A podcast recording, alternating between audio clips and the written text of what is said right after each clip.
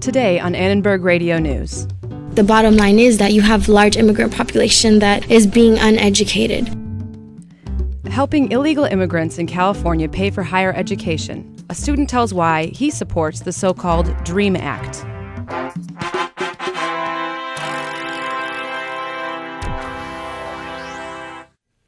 Good afternoon and welcome to Annenberg Radio News for Tuesday, March 25th, 2008. I'm Laura Weber. A new report shows that LAPD officers are more likely to kill themselves than die in the line of duty. Hannah Kim reports. The report was prepared by LAPD's Behavioral Science Services Branch and presented today to the Police Commission. It says the suicide rate among Los Angeles police officers is higher than that of the LA County Sheriff's Department and law enforcement agencies in Chicago and New York. During the last nine years, 19 LAPD officers committed suicide, while seven were killed in the line of duty. Dr. Denise Jablonski Kay, a licensed psychologist with the LAPD, says police officers face daily stress in the line of duty and in their personal lives. Police officers generally have higher incidence of suicide because of the, the stresses of the job, the availability of the means. You know, it's often a firearm that they they commit suicide with. Oftentimes, police officers have problems in their in their relationships because of the job and the hours and what they're exposed to and the lack of communication. And sometimes those relationships fail. Jablonski Kay says the LAPD provides professional counseling to police officers to help them overcome any traumatic situation on the job. We have a psychologist on call 24 hours a day, seven days a week. Jablonski Kay says factors that might make the suicide rate higher include a lack of community respect and the long commute to and from work. Hannah Kim, Annenberg Radio News. A judge today ruled the LAPD's first openly gay police officer will most likely not get a new trial in his claims of discrimination. Jurors denied Mitchell Grobeson's claim for 4.4 million in damages back in December. Grobeson's lawyers today argued jurors were pressured during the original trial deliberations. Advocates of medical marijuana are appealing to the Los Angeles City Council for protection. Timothy Beckworth reports. Medical marijuana defenders appeared before the City Council today to ask that the city provide protection for patients and legal marijuana providers. Last week, the DEA raided six medical marijuana shops and a private residence. Virgil Grant runs a medical marijuana dispensary and says that the DEA entered his home and seized his family's possessions and bank accounts. Though medical marijuana is legal in California, that hasn't stopped the DEA from raiding and shutting down marijuana dispensaries. Federal laws still prohibit any sale of marijuana, leaving medical marijuana providers in California vulnerable to federal discrimination. The City Council and the Mayor have been supportive of medical marijuana in keeping with state laws.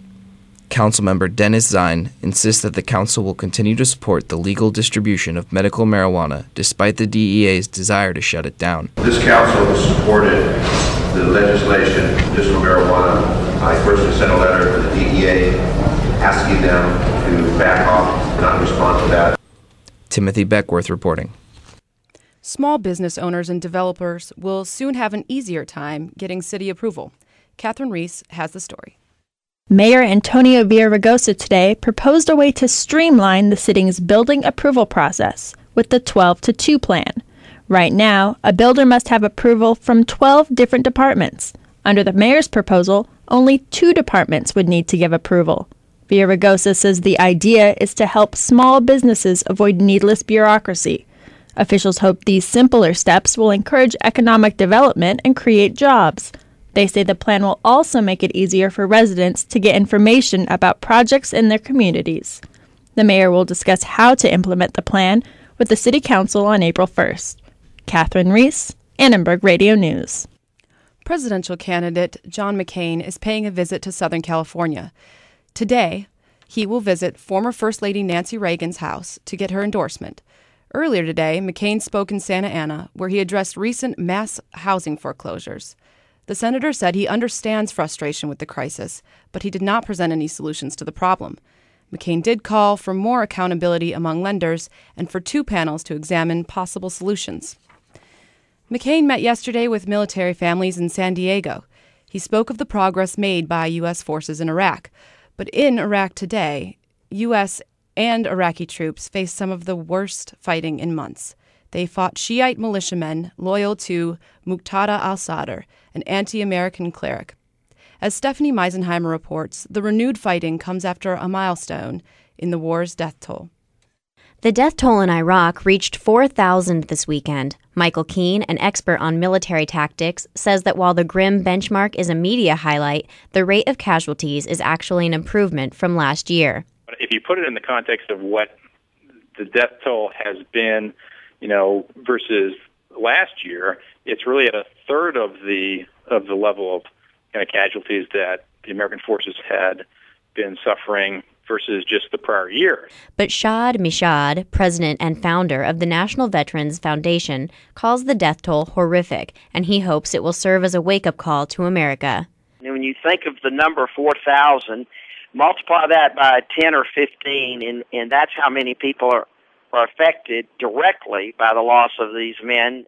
President Bush acknowledged the death toll in a statement yesterday. He said the victory in Iraq will merit the sacrifice that the military has made, and their lives will not be lost in vain. Stephanie Meisenheimer, Annenberg Radio News. Looking at the weather for tonight, the temperature will stay cool but comfortable in the mid 50s. We'll have some winds in the Southland with gusts up to 50 miles per hour in North LA County. Expect highs in the 70s tomorrow and Thursday with lots of sunshine.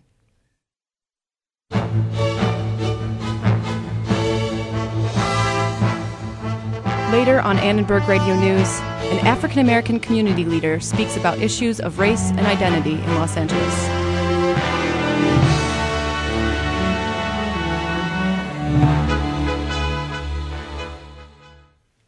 California Republican lawmakers have released a package of 20 bills to crack down on illegal immigration. The package is intended to punish companies that hire illegal workers. It will also get rid of tuition benefits for students who are Ill- illegal immigrants. Assemblywoman Mimi Walters says illegal immigrants cost the state $9 billion a year. Similar bills have failed in the Democratic controlled state government. One of the major issues of the 2008 election is illegal immigration. Trapped within the debate are thousands of high school and college age undocumented immigrants who want a chance at higher education but can't afford it. State Senator Gil Cedillo has tried and failed twice to pass legislation that would help some of these students get financial aid. One young man is hoping his third try will be the charm. Sam Farber has the story. Student about a year's worth of classes away from graduation. It's taken him a long time to get there. I've been in college for at least seven years because I've I've I've had to work my way in order to pay for classes, to pay for books. Jose has to work because he can't get any scholarships, grants, or work study funds from his school. He can't get them because Jose is an undocumented immigrant. When I was brought over, I was four years old. I finished kindergarten and then I went into first grade. I've always been a student at the Los Angeles Unified School District. His entire education might be here in California, but legally, he's a Mexican, here in the U.S., illegally, even though he hasn't lived in Mexico for 20 years. Jose didn't even know Spanish growing up. Taking Spanish was also something that I had to acquire in school. About 25,000 undocumented students like Jose graduate from California high schools every year. Maria Rodriguez works for the Coalition for Humane Immigrant Rights of Los Angeles, or CHIRLA.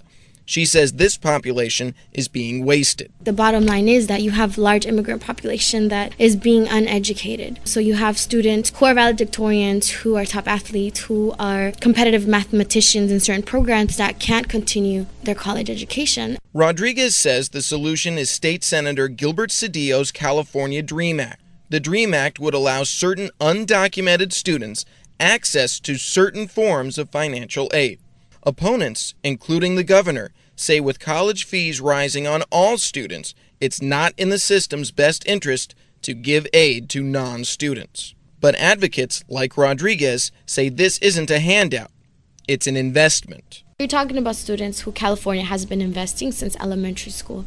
So, why does it make sense to then deny them the continuity of that education because they are committed and ready to give back to California. I, I mean, I want to be a teacher. There's not enough teachers out there. Jose says he may be taking next quarter off.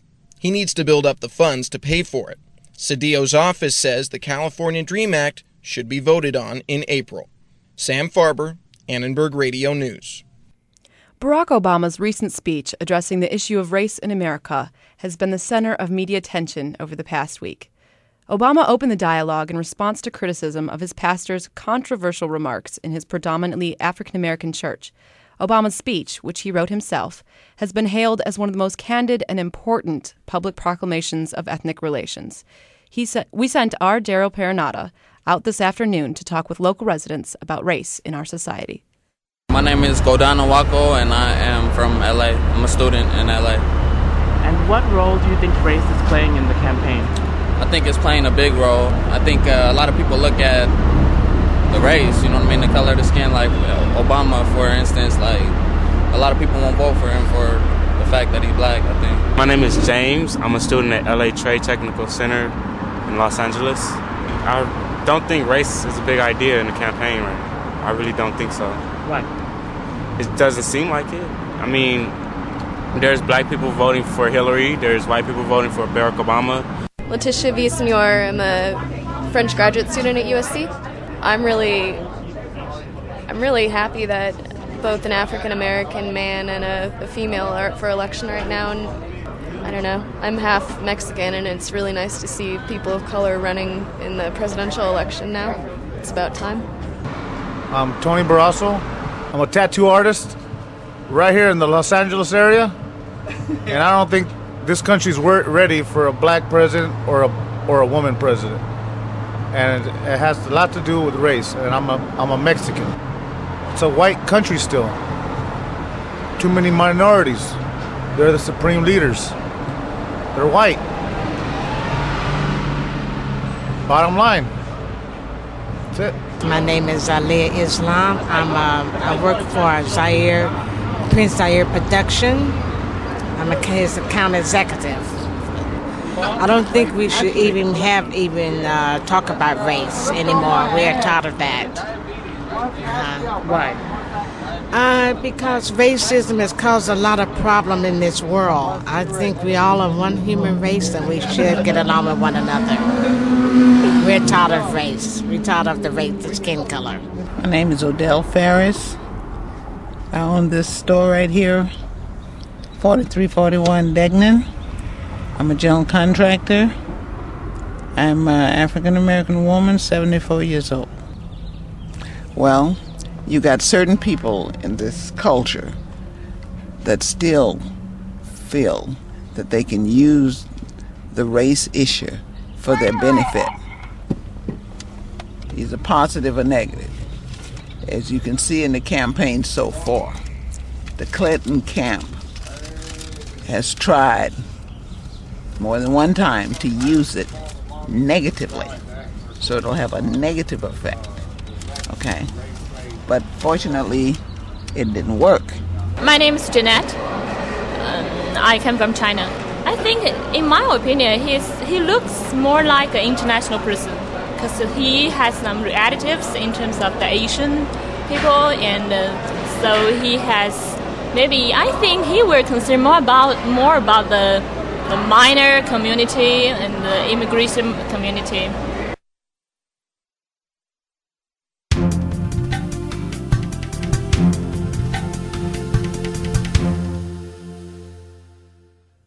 Reverend Cecil Murray headed the Los Angeles First AME Church for 27 years.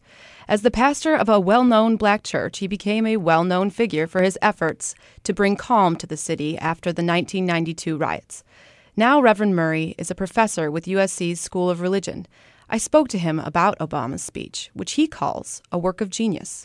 As the years go by, it will prove itself unless he disproves himself. But the speech itself, I think, rang with so much truth that there was enough in it for everybody. How important is this speech in opening a line of dialogue or discussion about race and, and, and a discussion that goes fairly untouched? Well, for four centuries in America, we have been faced with the trinity of wickedness, which could be described as racism, violence, and greed. And these are three things that America has to make up for. And if we don't, then as the only remaining empire in the modern world, we will begin to implode. Most emp- empires don't explode from the outside, they implode from the inside. We will hurt ourselves unless we address the questions of racism, violence, and greed. I think America can save itself by facing itself. Some of his critics say that he didn't put enough distance between himself and his reverend by, you know, speaking out against the man's words, but not out against the man. What is your reaction to that? I think that it misfocuses what should be at the center of, of attention. A primary question is Did Reverend Jeremiah Wright speak truth? Next, was he speaking truth to power? And not did the preacher's words necessarily reflect those of the members' thoughts? Secondly, were the preacher's words true of the preacher or true of the sound bites? How much do you think this dialogue that Obama has opened about race will play into uh, his going on now for the nomination? He's walking a delicate line because confession of racism is not something that the vast majority of Americans want to hear, even as we speak of violence and even as we speak of the genocide of Native Americans. These are not subjects that will popularize you with a good segment of the American populace. We have to do something about the racism, and yet, if it polarizes us in one of the turning points of our political world and arena, then we hurt ourselves by continuing the subject. Thank you so much for speaking right. with me, Reverend Murray. Bye bye. Bye The Reverend Cecil Murray is a professor in the USC School of Religion.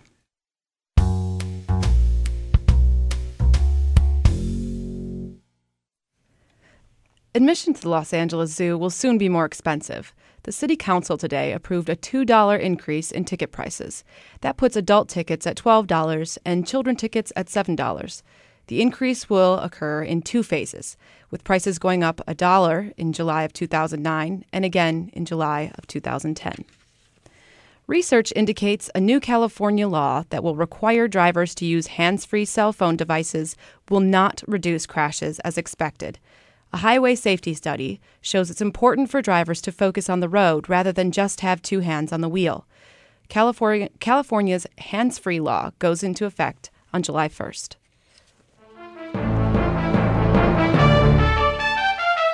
Now we check in with Cate Cauguiran to find out what's coming up on Annenberg TV News at 6 p.m. on Trojan Vision. Thanks, Laura. Tonight on ATVN, we'll be taking a look at one of the most talked about subjects lately the economy. The Consumer Con- uh, Confidence Index dropped to a five year low. We'll be talking to a financial consultant and his client to see what they're doing in the current climate. Also, today, Pakistan sworn their new prime minister. Hear what an expert has to say about their future leader. We'll have that and more. So, watch us tonight at 6 p.m. on Trojan Vision or catch us anytime on the web at atvn.org. Thanks, Cate. Remember to keep clicking on annenbergradio.org for more stories from South LA.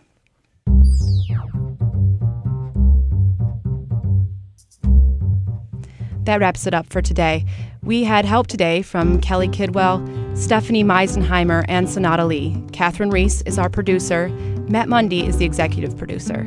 For all of us here at Annenberg Radio News, I'm Laura Weber.